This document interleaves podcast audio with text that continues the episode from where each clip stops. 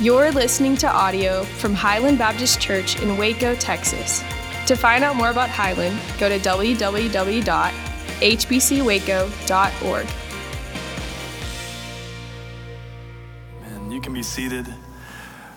My name is Drew Humphrey. I have the privilege of serving as the college pastor here at Highland. And it's a special weekend for our college students because many of them have graduated. So, can we just uh, congratulate them, those who have graduated, and honor them? And their families as well, the sacrifice that, that you guys have made. It's a special weekend to celebrate those things. I also want to take just a few moments to thank our lead pastor, John Durham, and Jared Billups as well for the centennial last week, just all the work that they put into that. So let's just thank them as well. Thank you, Jared and all the teams, uh, Pastor John, thank you guys. I know that it's, I mean, just so many people unseen and seen who are involved in that. They had to do their normal jobs too, and then do all that on top of it. And so it was a special weekend. And, and uh, really, some of the things that we'll talk about today, even I think, are from that. We'll, we'll reference back to that evening a little bit. One of those uh, things that you should know is, is from Pastor Barry Camp.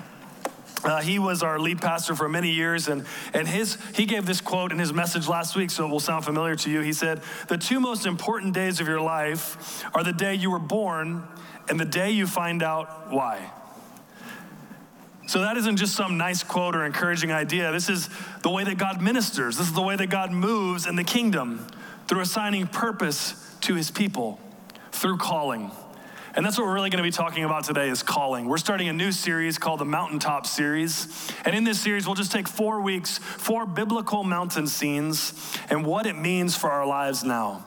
And so today we're talking about calling. If you're taking notes, you might want to write that on the top and circle it so that you can remember what we were talking about today. There are some Christians, some pastors who are hesitant to use this calling word or the, the language or the phrasing of calling. And I just want to say I'm not hesitant at all. We're going to talk about it a lot today. And I'm not hesitant because I believe it's obvious in Scripture, all over the Bible, that God calls people into His purposes and on His missions. He's done that in my life uh, on many occasions. And I believe believe He wants to do that today. And so, what you can be sure of is that God is calling His people, you and me, if you're in Christ, He's calling us to ministry. It may not be vocational ministry, but God is calling you to be a minister on mission for Him. The question for us today, what is yet to be discovered, is what God is calling us to. And so that might be that God is calling you to a particular vocation. It might be that God is calling you into vocational ministry, but it's much more likely that God wants you to be a missionary or a minister in a different uh, field, maybe business or being a doctor or a nurse, the medical field, or perhaps being a teacher or working in some other way. And so maybe it's a particular vocation God's calling you towards, or maybe He's calling you to the mission field, to leave this culture, to leave what's known, to go to an unknown land to take the gospel. Perhaps it's much smaller than that. Maybe you'll be in a coffee shop this week and you'll feel that prompting of the Holy Spirit to go pray for someone, a calling to go pray over someone, and not just pray for them from afar away, but to approach them and to say, How might I pray for you? Maybe God's calling you to give money to a particular person in need or to a particular cause. God calls people to stay, and God also calls people to go. Here's what you can be sure of God is calling you. That's what He does. So today our biblical mountain scene is found on Ex, is found in Exodus chapter 3. So if you're new to the Bible, that's the second book of the Bible, and it'll be the third chapter, Exodus chapter 3. It's taking place on a mountain called Mount Sinai. Mount Sinai is going to be on the screen behind me as well. This is a picture of Mount Sinai. It's at least one of the mountains that they think it could be most likely. Scholars would say there's about six options. This is the prettiest in my eye, so I chose this one, okay? Uh, actually, in God's timing, tomorrow a movie comes here to the Waco movie theater. It's just like a two day event, but it's tomorrow is, is a movie about discovering the truth about Mount Sinai. It's a documentary, a Christian documentary that's coming to our movie theater. So if you're interested more in Mount Sinai, go to the movies tomorrow night. Uh, in this passage in Exodus chapter 3, it's called Mount Horeb, but scholars agree that this is the same mountain. So although it's called a different name, your Bible might even indicate that this is actually Mount Sinai. Scholars agree that it is. And you probably remember that Mount Sinai is a very important mountain. It's where the Ten Commandments are going to fall. They're going to come down at, some point down the road, uh, and God's going to give them to Moses. It's, it's a place of much activity of God, well beyond the Ten Commandments, though. As I was doing research this week, I found out that on this mountainside, there are over there are 63 chapters of the Bible of the Old Testament that happen on this mountainside. So 63 times in the in the Old Testament, God is moving on this mountainside. That is the equivalent of 14% of the Old Testament narrative. 14% is, is, is happening right here on this mountainside. So, and even 600 years later, there's a, a man by the name of Elijah who's going to be on the run, and God's going to lead him to this mountain. And it's that story, if you remember, where God's not in the wind or in the fire or in the earthquake, God is in that gentle whisper. And so you might remember that for 600 years, over 63 chapters, God's moving at this mountain. And that's why it's actually nicknamed the Mountain of God. And so, what a, a, right mountain that we find ourselves on when we're starting this new series, the Mountaintop series. Today, we'll be talking about our friend Moses. You probably have heard of Moses if you've been around the Bible some, but you most likely know who Moses became, the hero that he was, the leader that he was.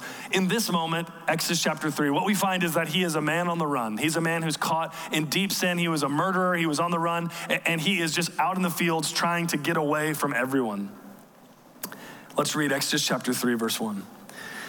And so now Moses was tending the flocks of Jethro, his father in law, the priest of Midian. And he led the flock to the far side of the wilderness. He came to Horeb, the mountain of God. There, the angel of the Lord appeared to him in flames of fire from within the bush. And Moses saw that though the bush was on fire, it did not burn up. So Moses thought, I'll go over and see this strange sight, why the bush does not burn up. And when the Lord saw that he had gone over to look, God called him. God called to him from within the bush, and he said, Moses, Moses. And Moses said, Here I am. Do not come any closer, God said. Take off your sandals, for the place where you're standing is holy ground. And then he said, I'm the God of your father, the God of Abraham, of Isaac, the God of Jacob. At this, Moses hid his face because he was afraid to look at God. As I said before, you can be sure that God is calling us. He's a calling God. And so I start with three points here today. The first point is a question Who does God call? I'll give you the answer right away. He calls sinners and he calls seekers. He calls sinners and seekers. See, Moses was a murderer, he was hated by his adoptive father, Pharaoh. He was essentially in hiding. He was a complete disappointment to his family, a disappointment to his faith. Maybe that's how you feel about your family, a disappointment. But we can hear clearly from the Bible today that God loves to call people who are off the rails. See, God isn't looking for people who have it all together. He's looking for those who will notice when He calls, who will be faithful, available, teachable. He looks for those who will listen, those who will be curious, and those who are willing to respond. I'll give you five other examples in addition to Moses from the, from the Bible where God is calling people whose lives are, are, they don't make sense. They're not all put together. They're a little bit off the rails. The first one is Abraham. Abraham was called even when he was too old. Perhaps you yourself feel too old. Joseph in the Old Testament, eh, he had a bunch of brothers who hated him. They didn't want anything to do with him. They wanted to sell him into slavery. God called him. As I told you, Moses was a murderer on the run, but he was called. David was an afterthought in his family, left out in the fields. Eh, oh, he, he couldn't be the one that matters, but yet God called him to be king. Disciples, most of them failed out of religious school.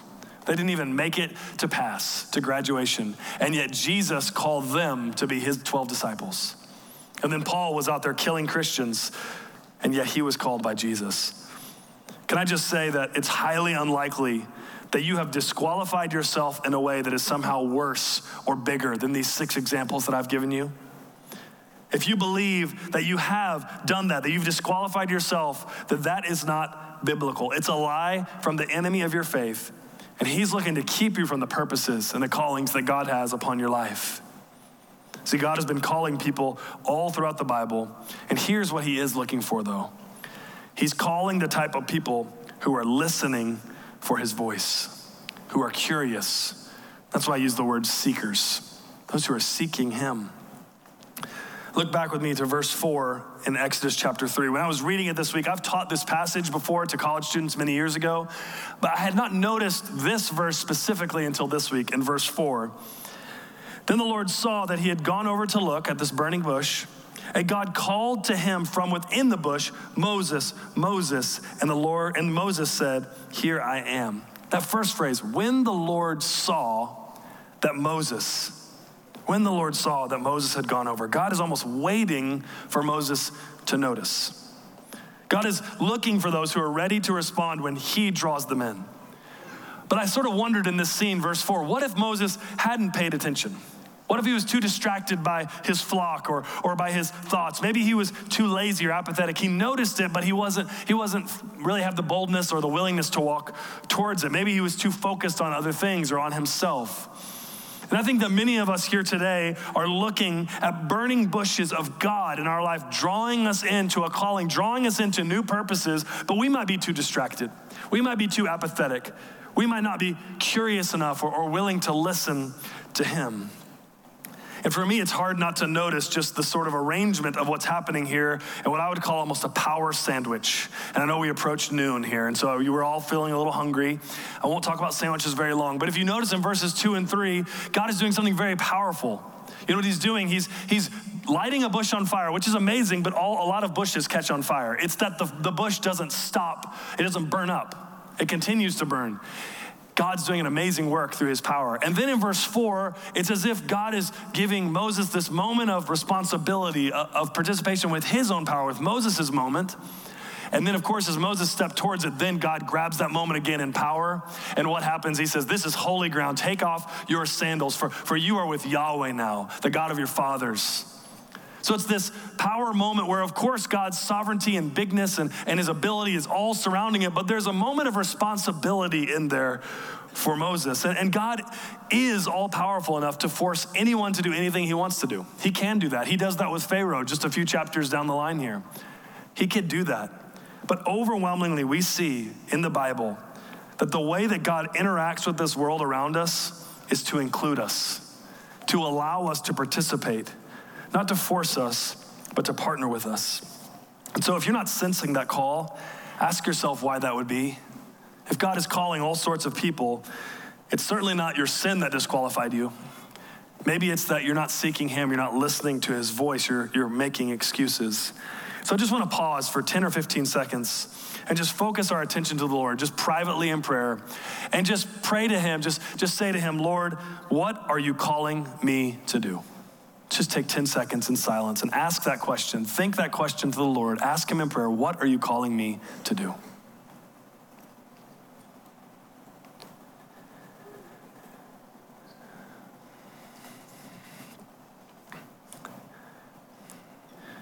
If your heart is open to God in your life today, would you say amen? Amen. No one is too old. No one is too young. No one is too sinful or too quiet. God calls everyone. The second thing we're going to see here comes from these next set of verses. So let's keep reading. Exodus chapter 3, verses 7 through 10. The Lord said, I have indeed seen the misery of my people in Egypt. I've heard them crying out because of their slave drivers. I am concerned about their suffering. So I have come down to rescue them from the hand of the Egyptians, to bring them up out of the land into the good and spacious land, a land flowing with milk and honey, the home of the Canaanites, the Hittites, the Amorites, the Perizzites, the Hivites, and the Jebusites. And now the cry of the Israelites has reached me. I have seen the way the Egyptians are oppressing them. Verse 10 So now go. I'm sending you to Pharaoh to bring my people to the Israelites out of Egypt.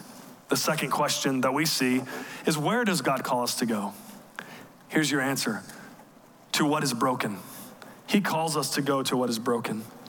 God is telling Moses and he's telling us what he cares about the most, and that's people. More than politics or nations or buildings or ideologies breaking down, what he cares about the most is his people. God hurts when his people hurt.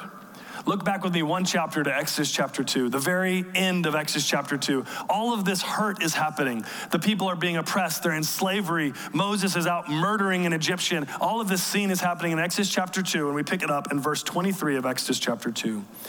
What is the heart of God? Here it is, verse 23. During that long period, the king of Egypt died. The Israelites groaned in their slavery and cried out, and their cry for help because of their slavery went up to God. Here's God's heart God heard their groaning. He remembered his covenant with Abraham, with Isaac, with Jacob. So God looked on the Israelites and was concerned about them. So, this entire calling in Moses' life, the entire scene on the mountaintop, all of it was because God is concerned about his people. He's grabbing Moses' life for the purposes of, of, reaching out and rescuing his hurting people. And so, if you think that God doesn't care about your hurting, if you think that God doesn't care about brokenness in this world, you are wrong. This is a lie that's, that's in us or, or coming from Satan to, to distance us from the true heart of God. And God's heart has always been reaching down to the broken. He's always reaching out to the one who's crying out, to the one who needs help. And, and because it's God's heart, he sends his people. He calls his people to go to other people, to go to different places that are hurting, to people who need rescue, to people who are sad. Moses was likely sad. Moses was certainly broken. He was a shell of himself, I'm sure.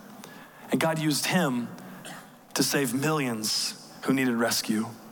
And I've always really liked these verses because in that truth, I can imagine Moses hearing these words from God. And it's this emotional whiplash of the moment because verses seven through nine, it's like a pump up speech from God where he's like, I have seen all of this misery. I have heard their cries. I'm coming down to rescue. I'm going to take them to the place, to the promised land. And you can only imagine Moses hearing this and he is so excited. He's so pumped up because I know that he was emotional about this because he murdered an Egyptian who was hurting one of the Israelites.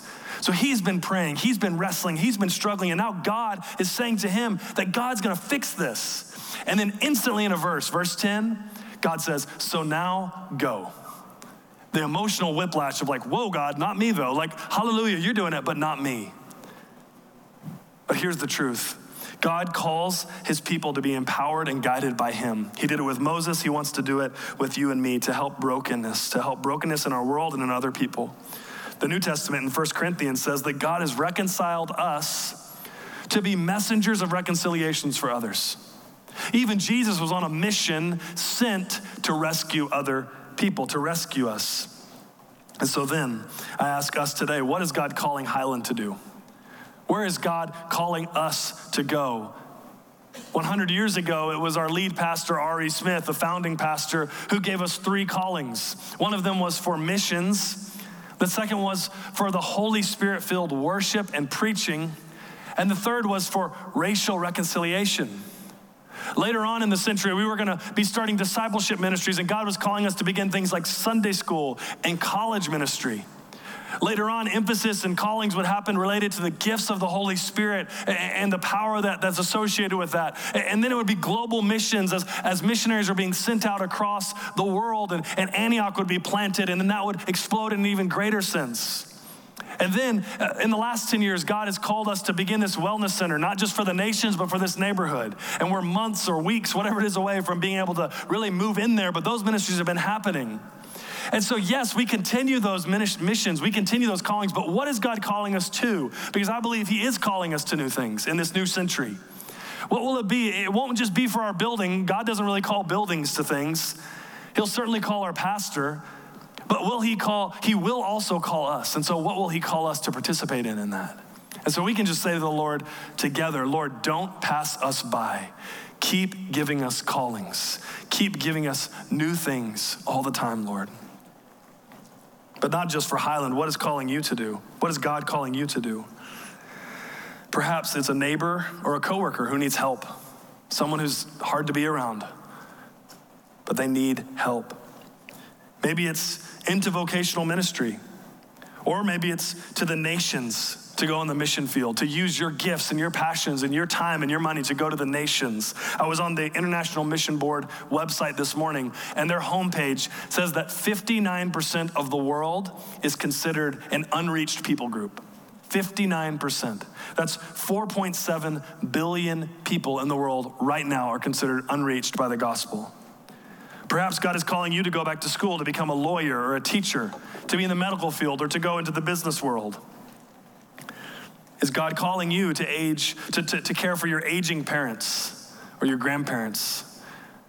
As I was praying this week, this one just kept coming back to me that perhaps there are people in this room who have sort of felt this draw to help their older loved ones and they've kept it at distance, but God is really asking you to step in there.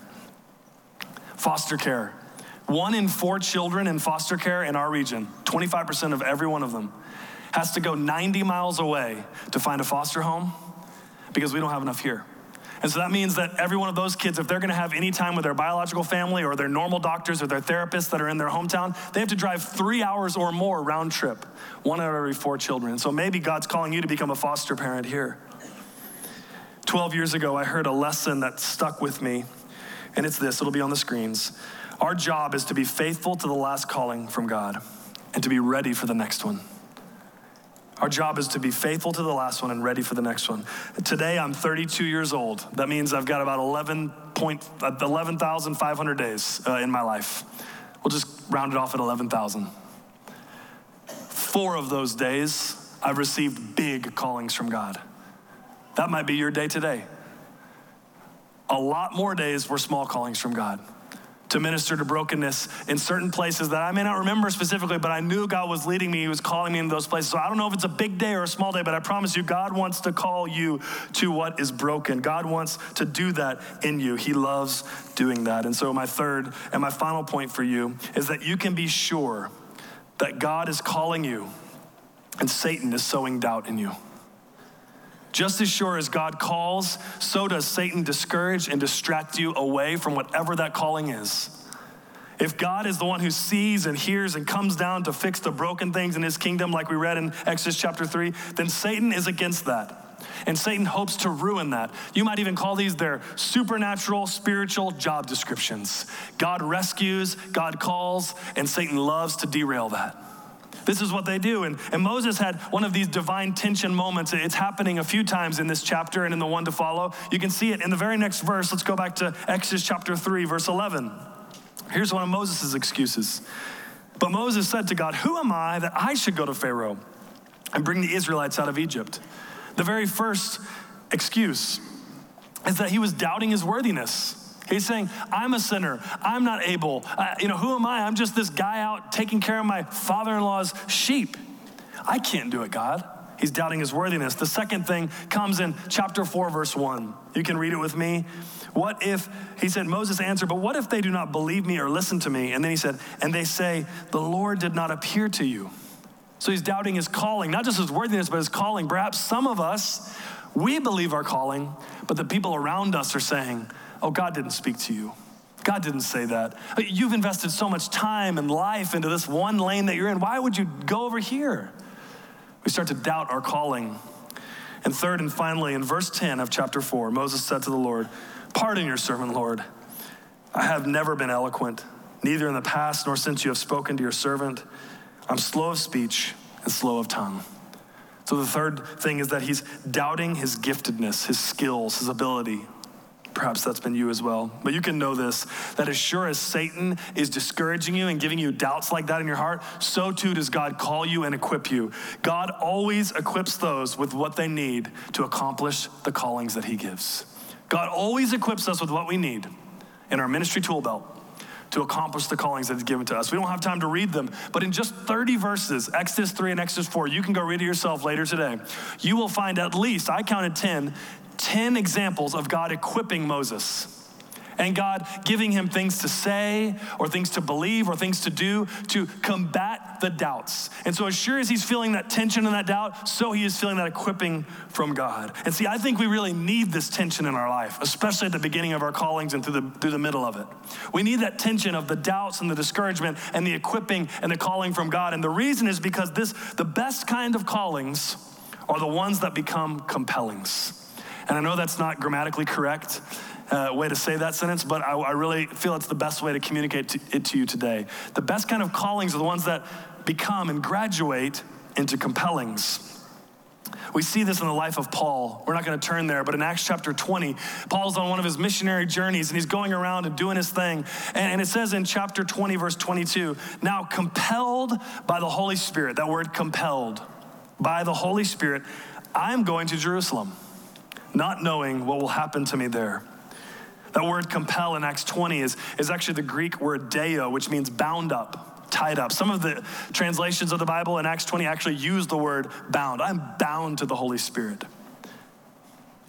We find that Paul, in those coming chapters, has been warned by the Holy Spirit that if he goes back to Jerusalem, he's actually going to be imprisoned and beaten and suffer And as he's making this long journey back to Jerusalem, it's the equivalent of Los Angeles, California, all the way back to Washington, D.C. He's making this journey and he's making these little pit stops at all the churches along the way. And you can read it, Acts 20 and on.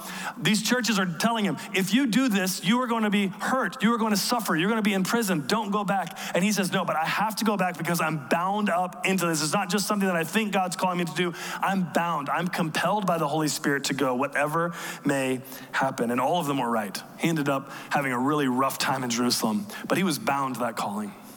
And I think about callings becoming compellings. And when I was 17 years old, I had a calling into vocational ministry upon my life, but it wasn't for four more years. I was here at Highland as a 21 year old. And this was during a very difficult time in our church family's life and in our history. And I remember that the, the difficult time that we were having as a church family was graduating my calling into a compelling. I was being bound up by the Holy Spirit to say, This is something that even in the roughest of days, God, I'm called to it and I walk with you in it.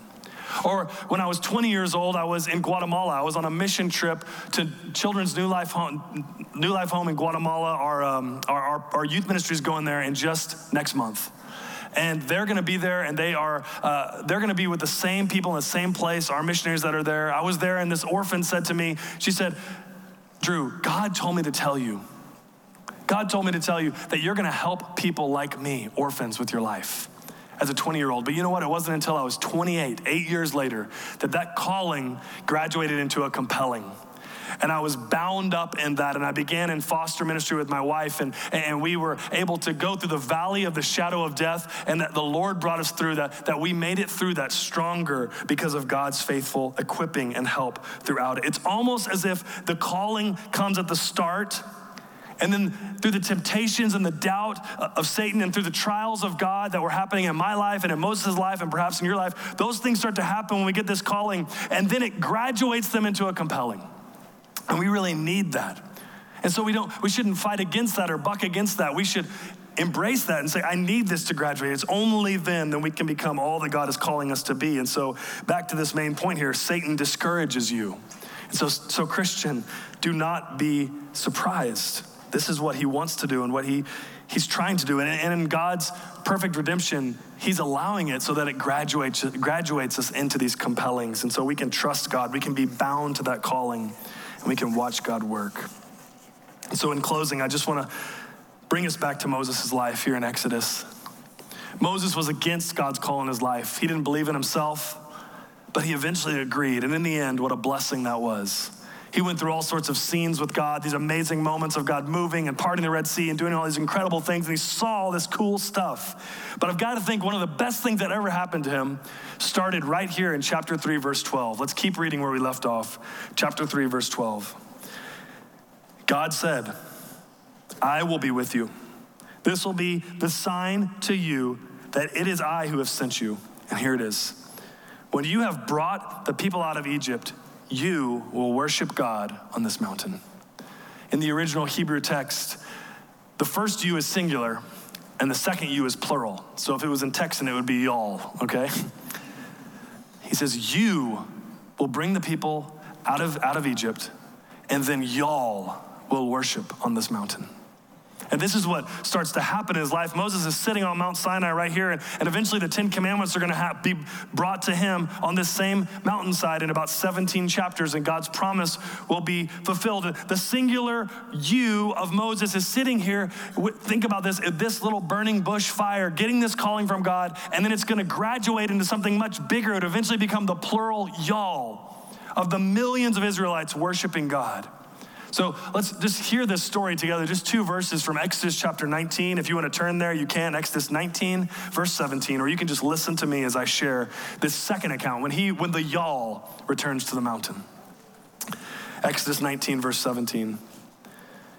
Then Moses led the people out of the camp to meet with God, and they stood at the foot of the mountain. Mount Sinai was covered with smoke because the Lord descended on it in fire and the smoke billowed up from it like smoke from a furnace, and the whole mountain trembled violently. I've got to think that Moses in that moment was really remembering back to that Exodus chapter 3 moment. The small little fire of a burning bush that called him out was now becoming this massive mountain of a flame. And he's not just singular by himself there, but he's with the whole people. And God has fulfilled his calling. And I've got to think that those words from Exodus chapter 3, verse 12, when God said that y'all will return to this mountain, that as Moses was going through all the hardships and all the difficulties in his life, all the, the hard things, the discouragements, the things he didn't believe about himself, that he would look back and he would almost just say to himself, Get me to that mountain, God. One more step to that mountain. And, and then to be sitting at that mountain again after all the plagues and all the Exodus and all the Red Sea and following God's Spirit through the wilderness. And, and then he's sitting at that mountain with millions of, of Israelites.